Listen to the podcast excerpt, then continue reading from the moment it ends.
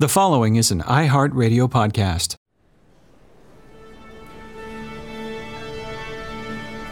The Soundtrack Show will begin in five, four, three. The music of Raiders of the Lost Ark tells a story that's more than just a simple adventure. It's one about faith and mystery. This is the Soundtrack Show.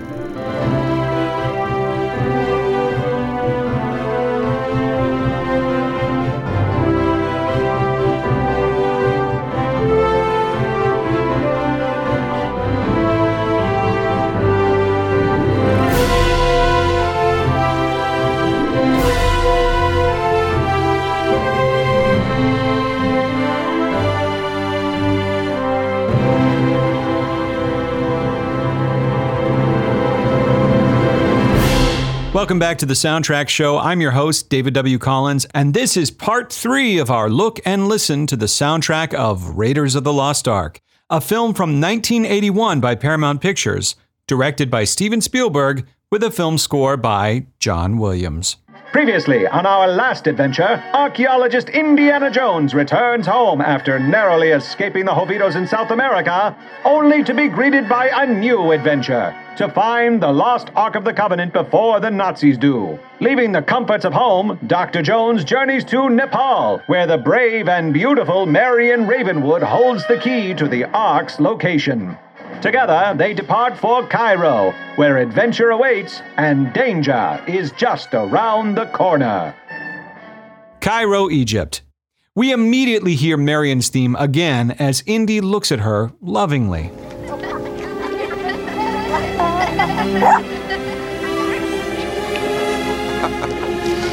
I knew the Germans would hire you, Sallah. You're the best digger in Egypt. Again, this is Indy seeing her in a new way now, on a new adventure, wearing different clothes in a different setting, and he's admiring her as she smiles at him.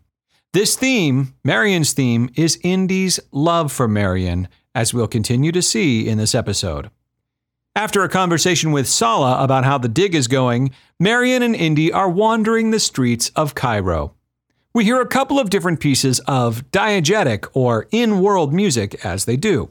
Now, what's interesting about this, and by the way, author Emilio Audissino does a great job of pointing this out in his book, John Williams Film Music, which I must always plug as I feel he really has done the most complete analysis of this film score to date.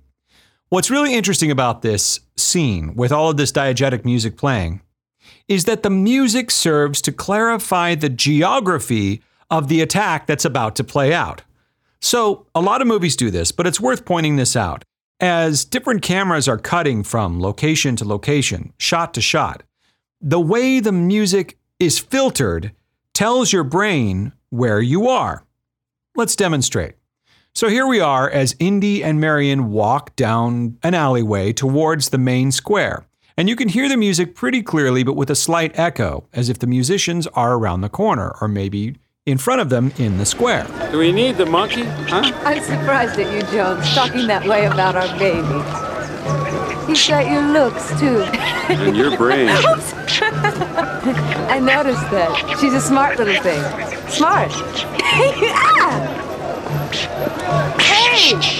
Wh- where are you going? She'll be all right. Have a date. Now, as you cut back to the monkey who has disappeared down the street the other way, the music dips suddenly on the cut. What's this?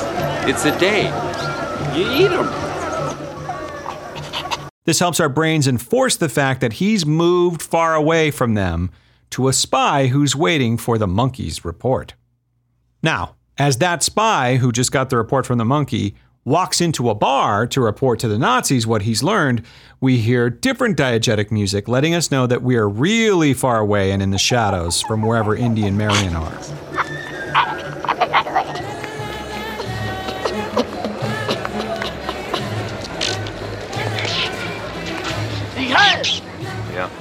Now, as we cut back to the square where we started, the music is now at its loudest, suggesting not only that Indian Marion had walked into the square, but it suggests that this is the music's point of origin. This is the most public of public life. Now, from here, we then cut to a German in a suit and a hat He's on a balcony overlooking the square, and he walks from the balcony into a room with these masked men. And as he does, rather than hear a bunch of bad guy orchestral stingers, we hear the diegetic music from the square duck way down. The sound occludes and obstructs as he goes into the building.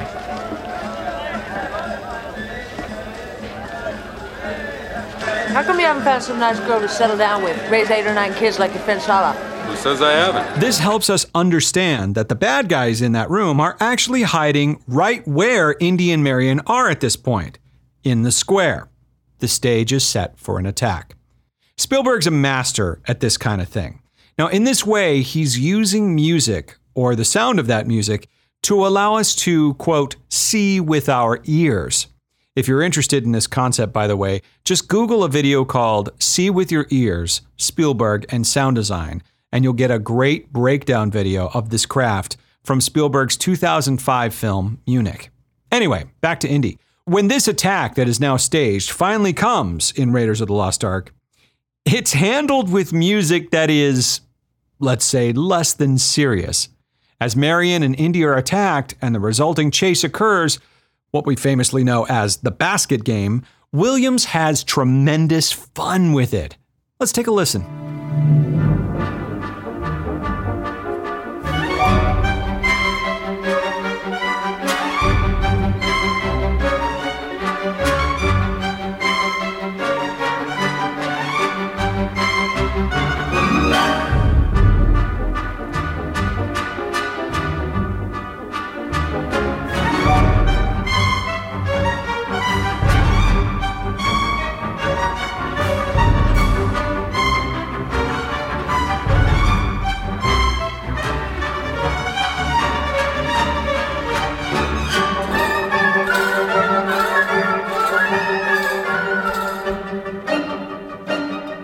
Here's a John Williams quote from the liner notes of the 1995 DCC CD soundtrack release. Quote, I look at it as a kind of musical number that has a beginning, a middle, and an end, and try to calculate a series of tempos and a series of changing tempos. I will try to design it almost in the same way as you would a balletic number, which may contribute a certain aspect of fun and adventurousness in this Harrison Ford character. The music may sound serious, but it's not really. It's more theatrically conceived and hopefully always has an aspect of fun or even camp about it. End quote. Interesting that he refers to it as a ballet or a, like a dance. It feels very much like this. It reminds me immediately of, say, Tchaikovsky's famous Russian dance from the Nutcracker Suite, only with much less bombast.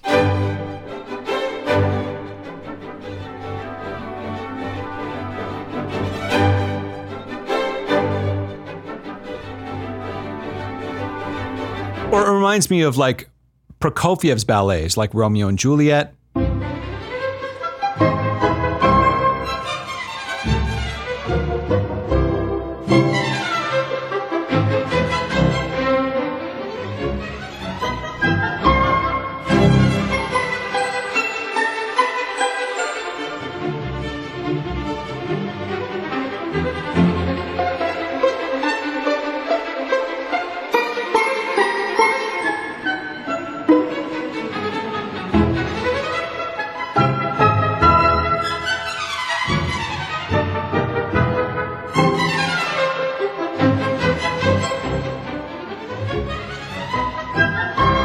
Or his chamber piece, Trapeze.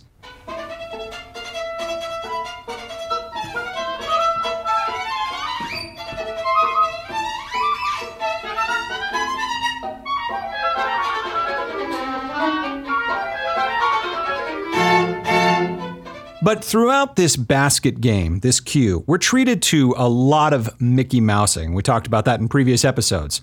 We have trombones for ominous villains, such as this unbelievable moment that Williams sets up with music the giant sword fight face off.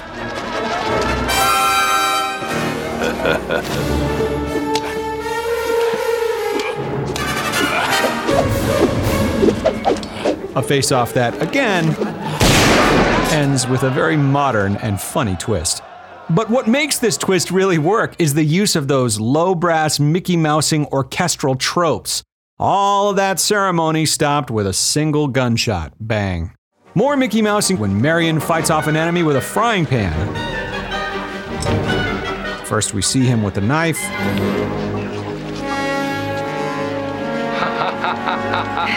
right. Then she runs through a dark doorway. A sound is heard off screen. And the music reacts. In many ways, throughout this whole sequence, the score does indeed function like music in a ballet, in that it sets a pace, a rhythm. It speeds up and slows down, giving the chase a tempo, a pulse. At some point, Marion hides in a basket. Her position is given away, however, by the monkey, and she's hauled off while still in the basket. So Indy chases her while she's in this basket, and she's calling out to him. When Indy reaches the square, the music stops, the tempo stops, and scores the wonder and panic of what Jones is seeing. The camera's just on Jones's expression.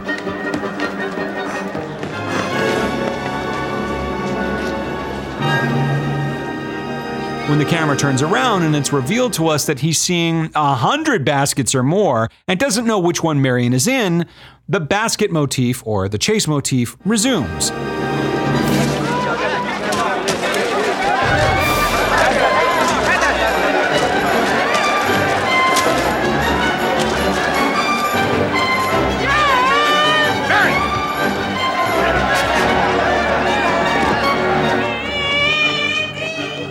Finally, Marion is placed in the back of a Nazi truck. Now, unbeknownst to Indy, it's filled with explosives. Indy shoots the truck driver to try and stop it, and we hear heroic music.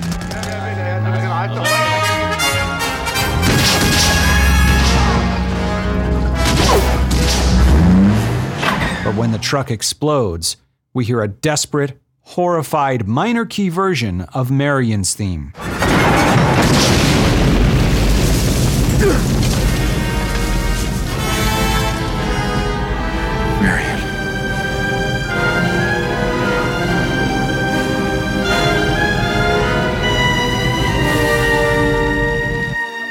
As the shock and tragedy of what just happened overwhelms Indiana Jones. Then we hear this theme yet again as we cut to Indy getting drunk.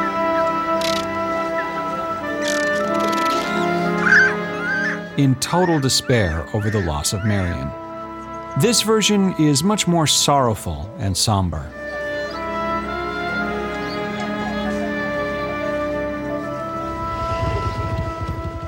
This whole scene is really an homage to Casablanca, as Humphrey Bogart's character, Rick, gets drunk after running into his old love, Ilsa. Actually, he didn't run into her. She actually appeared in his bar in Casablanca many years after she vanished. Actually, she left him in Paris when the occupation happened. While he's getting drunk, while Rick is getting drunk, he actually wants to hear the love theme, the song that is his own personal love theme for the two of them which is the hit As Time Goes By. By the way, As Time Goes By was a song that composer Max Steiner utilized eh, for much of the melodic content in the score for Casablanca. Anyway, Rick's getting drunk. He's thinking about Ilsa, and he tells Sam, the bar's musician who works for him, to play as time goes by. Of All the gin joints in all the towns in all the world. She walks into mine.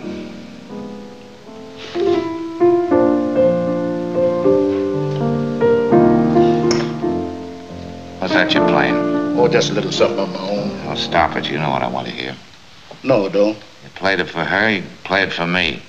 Well, I don't think I can remember. If she can stand it, I can. Play it. Yes, boss. He often misquoted, play it again, Sam. He actually never says that. He just says, play it.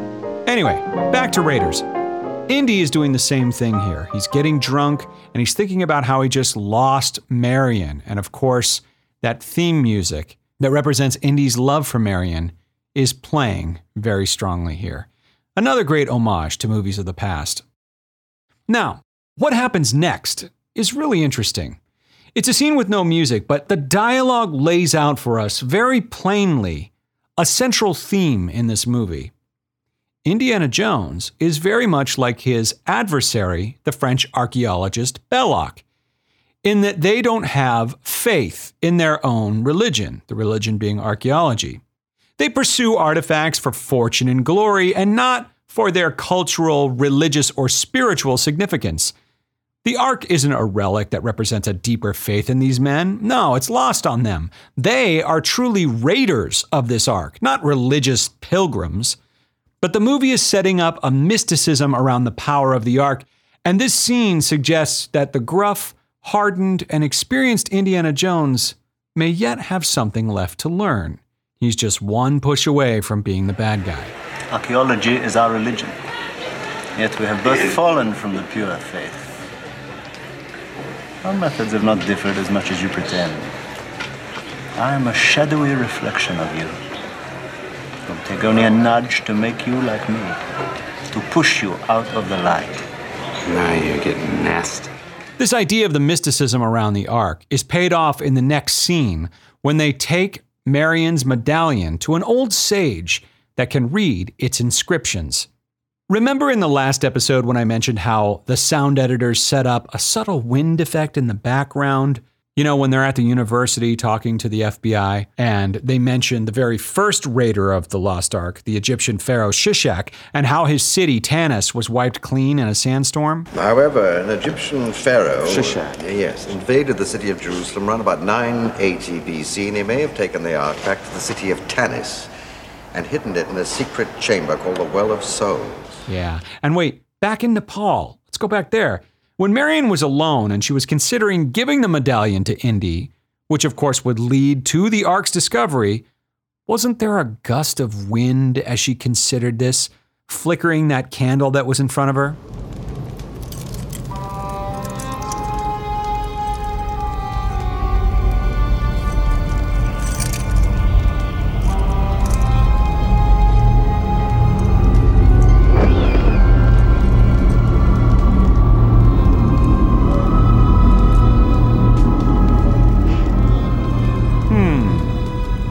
Just a random gust of wind from a snowstorm outside?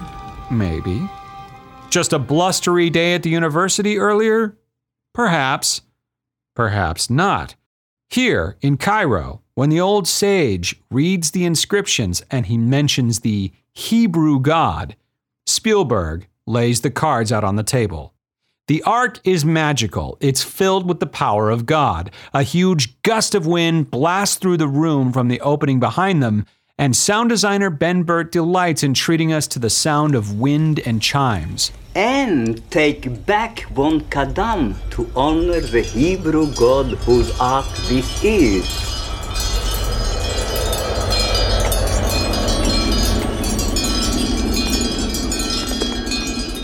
As the inscriptions are read to them, they discover that the Nazis have been digging in the wrong place. And Sallah, in celebration of this, sings a song from a Gilbert and Sullivan musical called HMS Pinafore. I am the monarch of the sea.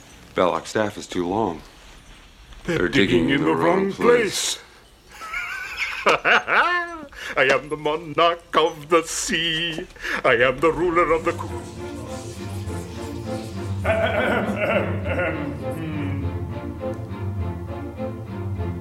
I am the monarch of the sea, the of the Queen's Navy, whose praise Great Britain loudly chants. We are his sisters and his cousins and his aunts. And we are his sisters and his cousins and his aunts. His sisters and his cousins and his aunts.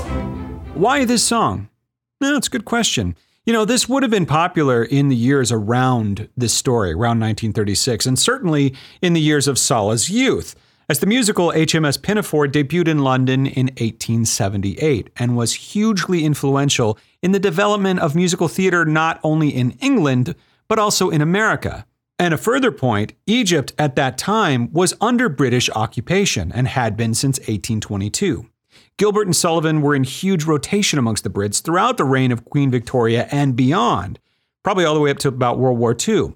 And so, why is he singing this song? Well, the song kind of pokes fun at the British class system. And in a way, Sallah is singing it to poke fun at his employers on this dig, the Nazis, who he's already stated he doesn't have a very high regard for. Anyway, it's a nice detail that I think is worth mentioning because Sallah sings not one, but two songs from HMS Pinafore, the Gilbert and Sullivan musical, in Raiders of the Lost Ark. We'll get to the second one later. Now that Sallah and Indy have all the information they need to find the Ark, they make their way to the recently discovered Tanis map room. And now for a brief intermission.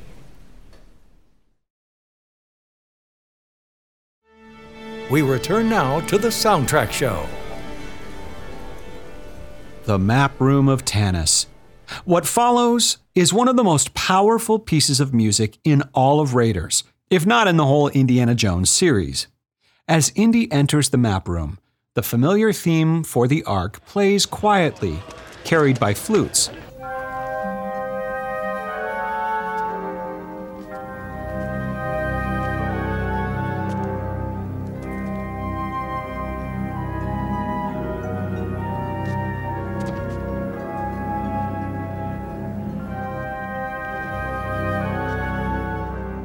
Mystery fills the air. Indy is getting closer to finding the sleeping Ark. But as we cut back to Sallah, who is watching the entrance and holding onto a rope for Indy, the music changes to threatening brass as the Nazis yell at Sallah to leave the site at once.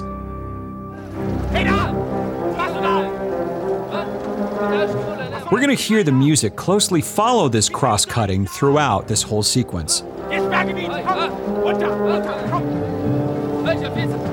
Komm, bisschen schneller, Mann! Aber jetzt komm mal! Back to the map room.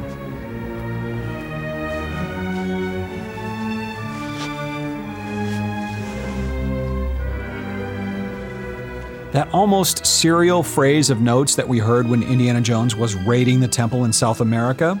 Yeah, that's heard again here in this new place as Jones is using his intellect to discover where to place the staff.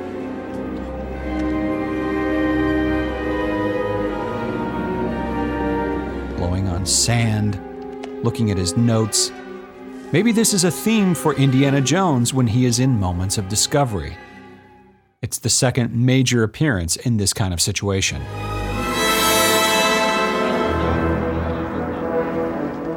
More cross cutting here as we see Sallah looking very worried about how he's going to get Indy out of there while they're both surrounded by Nazis.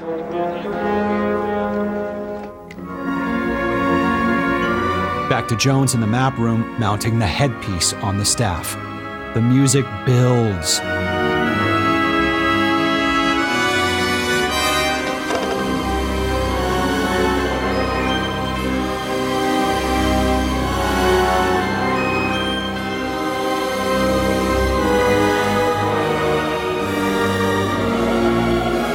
choir emerges. The sunlight comes into the map room like a ray of God's power. Jones, sweating, waits for something to happen. The brass becomes almost reverential before going totally epic.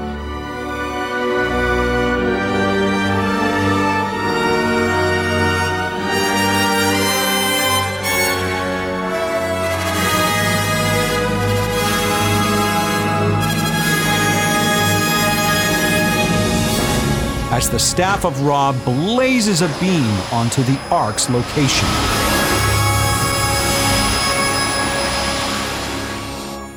What follows is a really neat tonal musical mashup. So now low woodwinds chug along as Sallah problem solves outside, has this rhythmic pulse. But this pulse continues in order to build tension as we go back to Jones making notes over the map of Tanis in the map room, and the Ark theme and Sallah's fear are musically combined.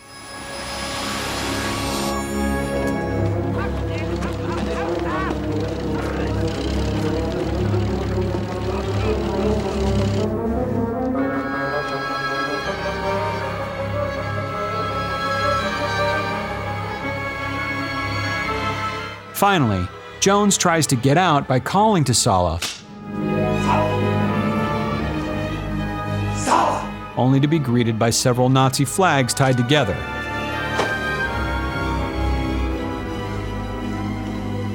And the pulse dies down into a string tremolo, releasing the tension. We cut to Indiana Jones in disguise, much like Peter O'Toole in Lawrence of Arabia, walking with Sallah outside as Nazis call out demanding more water like their waiters. The music is military and threatening as they're amongst the Nazis. As Jones breaks away, we hear the Raiders March.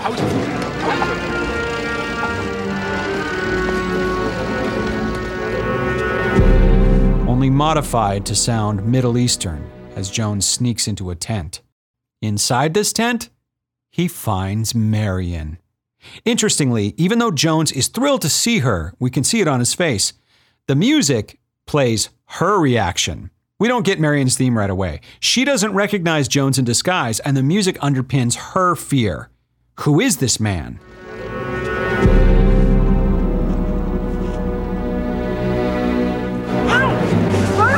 Finally, when they do reunite, we hear a very relieved sounding version of Marion's theme played by woodwinds. I thought you were dead. I must have switched baskets.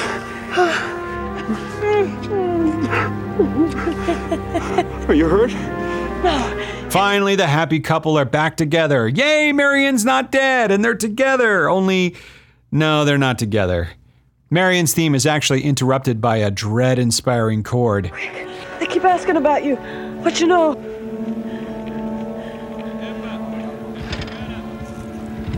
What's wrong? Indy realizes that if he frees Marion, he'll lose the Ark. He makes a tough and very unpopular call to leave her there as the Ark theme plays again. What's wrong? Cut me loose. I know where the Ark is, Marion. The Ark's here? Well, I'm coming with you, Jones. Get me out of here. Cut me loose. You can't leave me here. I'll take you out of here now. They'll start combing the place for us.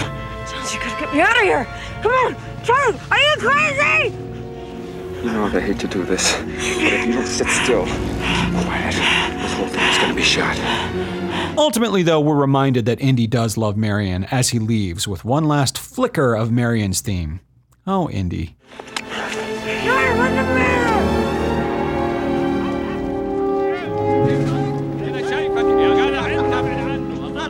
The Ark theme plays again as Indy scouts the real location of the Well of Souls.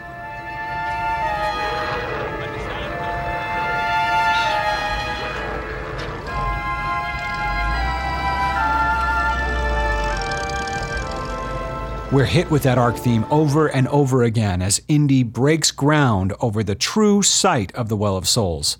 He's getting closer.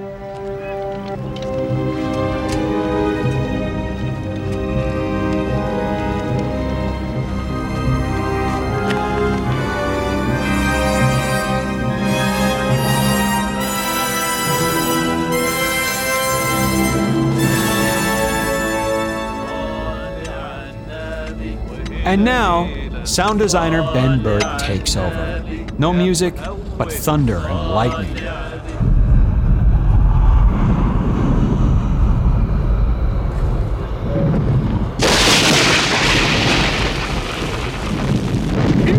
Here! We've hit stone! The mystical theme in this movie is realized through sound as the Ark is about to be disturbed for the first time in thousands of years. In fact, when they dig and find the cover of the Well of Souls, and that cover is lifted, revealing the inside, you can almost hear a spiritual, ghostly exhale mixed in with the sound of sliding stone as they reveal the Well of Souls. Carefully, carefully!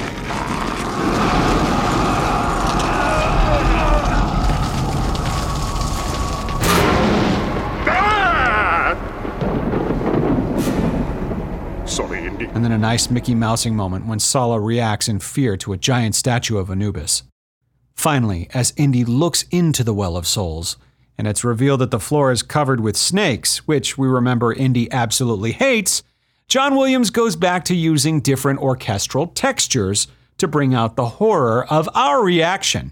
A squeal of disgust by any one of us in the audience is personified by a squealing clarinet in its high register.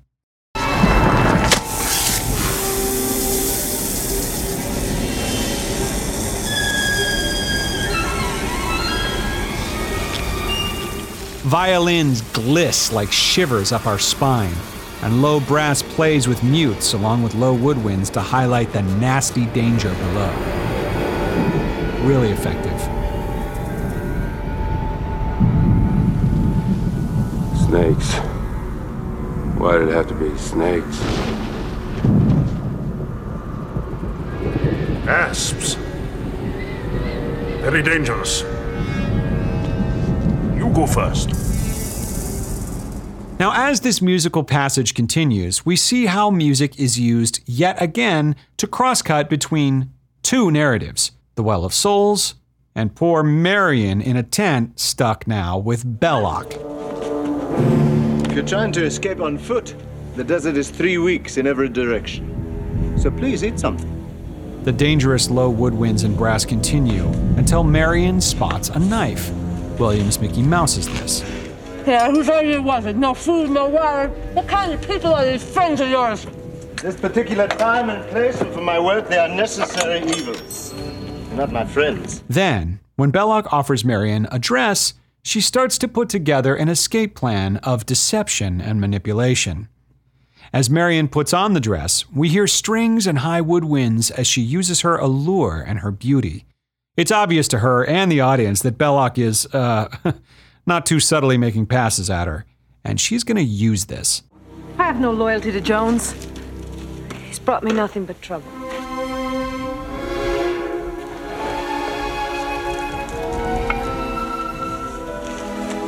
Marion, you are beautiful.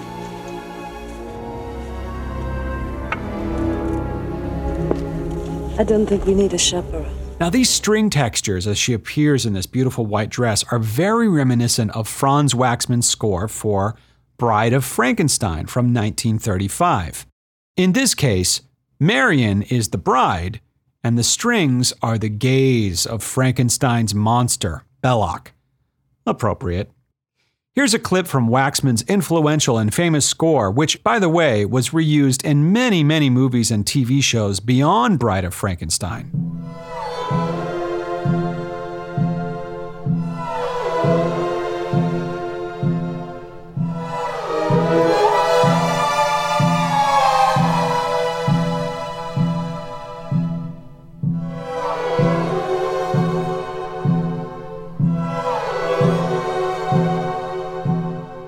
If you're curious to know more about that score, by the way, check out my episode called Universal Monster Music. Back to Indy and the Well of Souls. As Indy and Sallah approach the Ark, about to uncover it from its tomb of stone, we hear the Ark's theme play quietly, in suspense.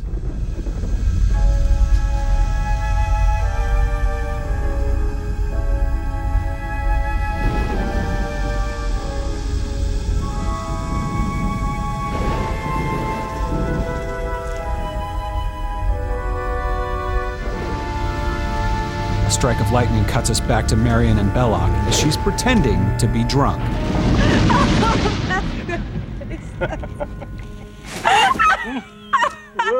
By the way, I've skipped past so many Mickey Mousing moments. Marion drinking a whole shot in one gulp, Marion grabbing the knife. But here are a few more to cover. Before Marion leaves, our bad guy in black, Toht, appears. And when he does, his entrance is Mickey Moused. well, I have to be going now, René. I like you, René, very much. Perhaps we'll meet someday under better circumstances. We meet again, Fräulein. When Toht removes what looks like nunchucks or some sort of torture device, Williams is in on the gag.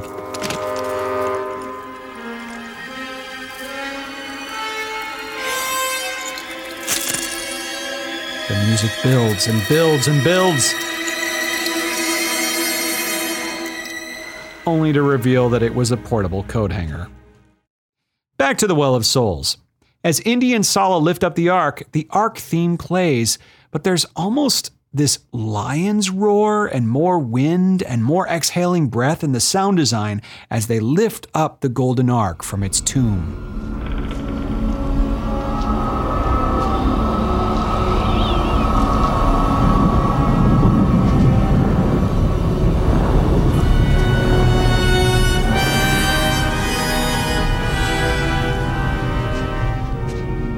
As Indy and Sallah carry the ark past the snakes, we hear the motif that we heard over the medallion back in Nepal.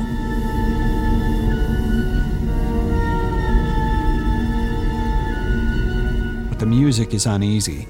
The Ark is unopened but exposed for the first time in multiple millennia. We in the audience suspect that this thing is powerful. We don't know what it can do. So there's musical tension here.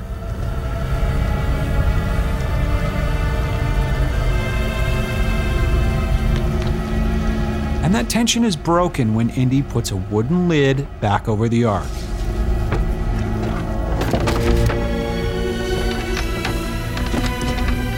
All right, take it up. Easy. Whatever danger the Ark poses, Indy seems unaware, but we know that he is safe now that he's put the lid back on it. Now, Williams picks up the tempo, the pace, as Jones and Sallah are discovered. The jig is up.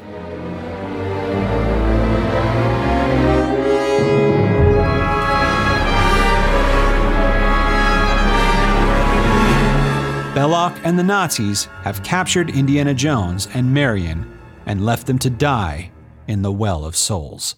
The soundtrack show will continue in a moment. We return now to the soundtrack show. How are Marion and Indy going to get out of the Well of Souls? Well, well, Indy realizes that one of the walls is hollow, as these snakes are just pouring out of it. As he develops an escape plan and puts it immediately into action, almost instinctively, we hear another Indy action motif that we heard very briefly in South America as Indy first swung over that small chasm with his bullwhip. Now he's going to use his whip again and find his way through yet another dangerous location.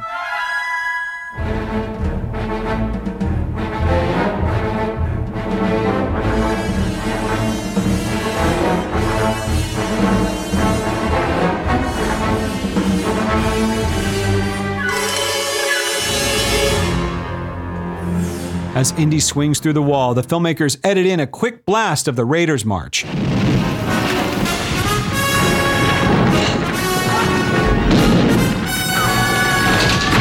Indy pushes the statue through the wall, and the moment of heroism is then broken by the crash. Now, Marion is seemingly alone.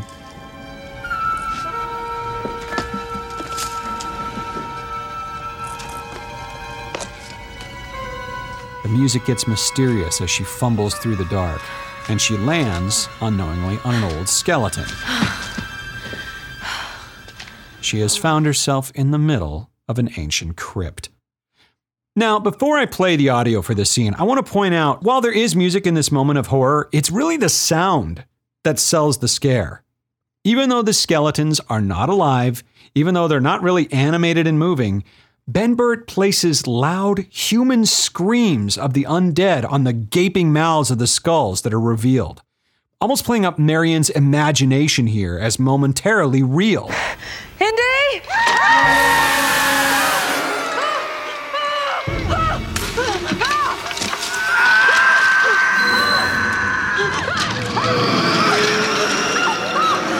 As an audience, we don't question it because we're sharing Marion's reaction.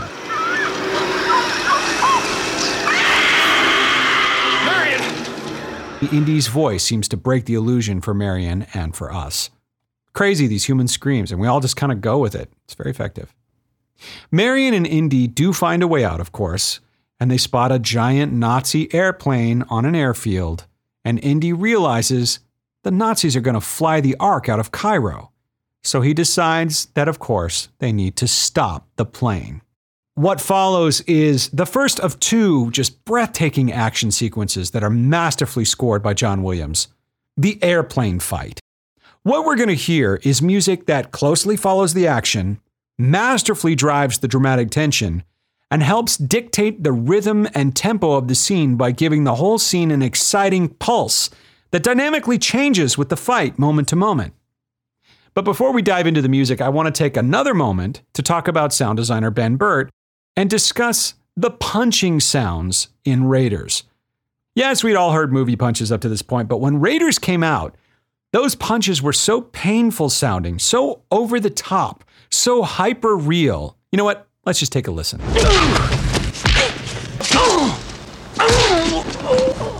The body blows and punches in the Indiana Jones films was another area that we worked hard and tried to come up with uh, a new sound. Uh, although many of the sounds really, I think, were based on what we had heard in older films, the classic sound effects, but I wanted to remake them and do them in stereo and to exaggerate them probably in, in some ways because everything about Indiana Jones was somewhat of a comic book. We tried a lot of different experiments. We beat on pieces of meat. We broke chicken bones. Probably we had our most success with a pile of leather jackets and a few baseball gloves and making a loose uh, pile of this material and then whacking it with a baseball bat. And out of that came the whole library of hits in, uh, in the Indiana Jones films.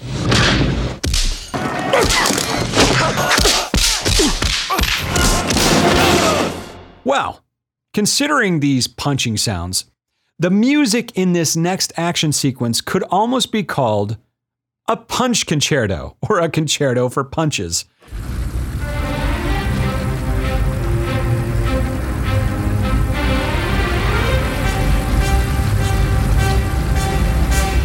Williams starts with suspense, but when the fighting begins, Williams uses the orchestra to accent the punches.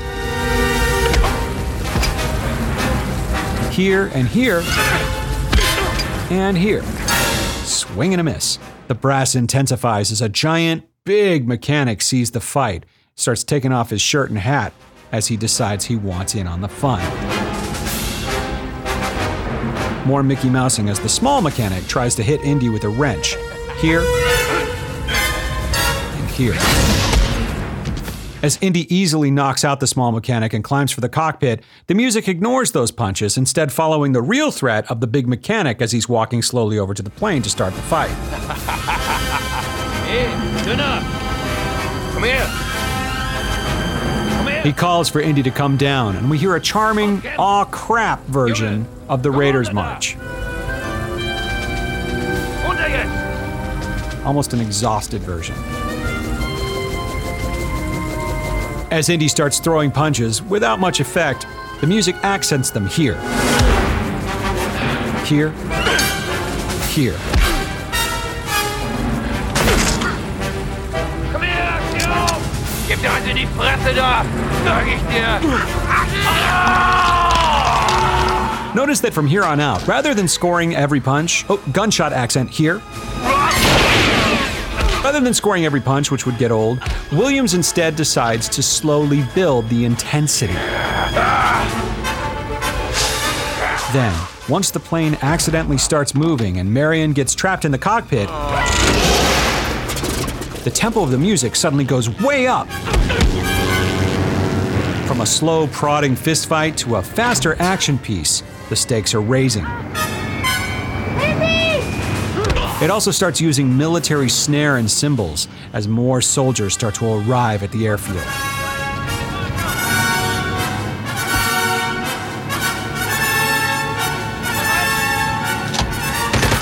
Marion has found a machine gun turret in the plane.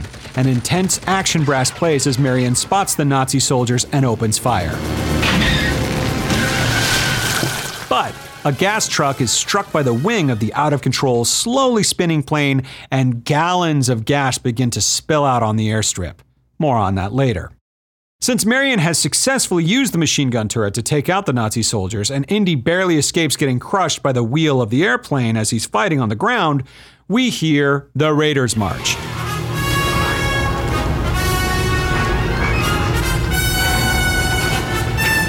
It's interrupted when he runs back into the big mechanic, who is still chasing him around on the ground around the plane.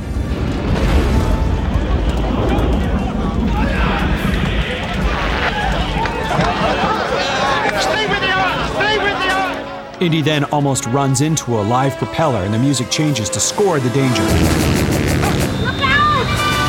A stream of gas begins to surround the plane, and the orchestral strings start flowing in fast notes like the visuals of the running liquid.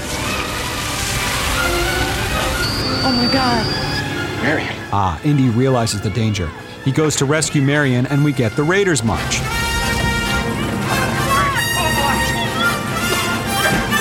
The gas flows to more cans of gas and a nearby fire, and the orchestra grabs this with a flutter of woodwind trills and a shimmering triangle. And the fist fight continues, now back at that slower tempo, as Indy tries with all his might to beat down the mechanic. And we get those percussive punches again. But Indy fails and is knocked down. Aha, but the big mechanic has been outwitted and is taken out by the propeller of his own plane. All obstacles now cleared, Indy grabs his gun from the ground and goes to rescue Marion, and we get the Raiders March. But they need to hurry, the gas has caught fire. They escape and run from the airfield as the plane is first engulfed in flames and then explodes into a huge fireball.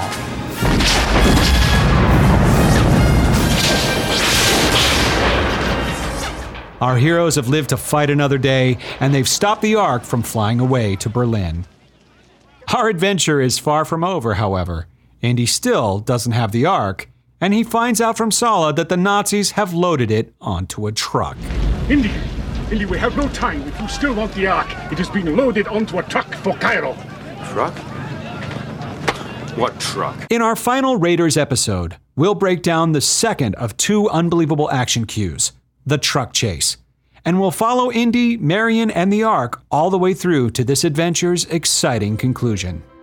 Thank you all so much for your emails and social media comments, and thank you for telling your friends all about the show. Please send me your thoughts and comments as I love reading them and I read every single one. You can send them to soundtrackshowpodcast at gmail.com.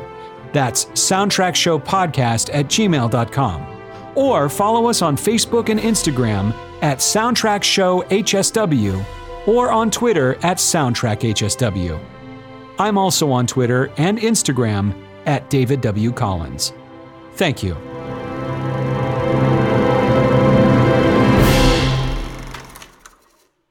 The Soundtrack Show is an iHeartRadio podcast. For more podcasts from iHeartRadio, visit the iHeartRadio app, Apple Podcasts, or wherever you listen to your favorite shows.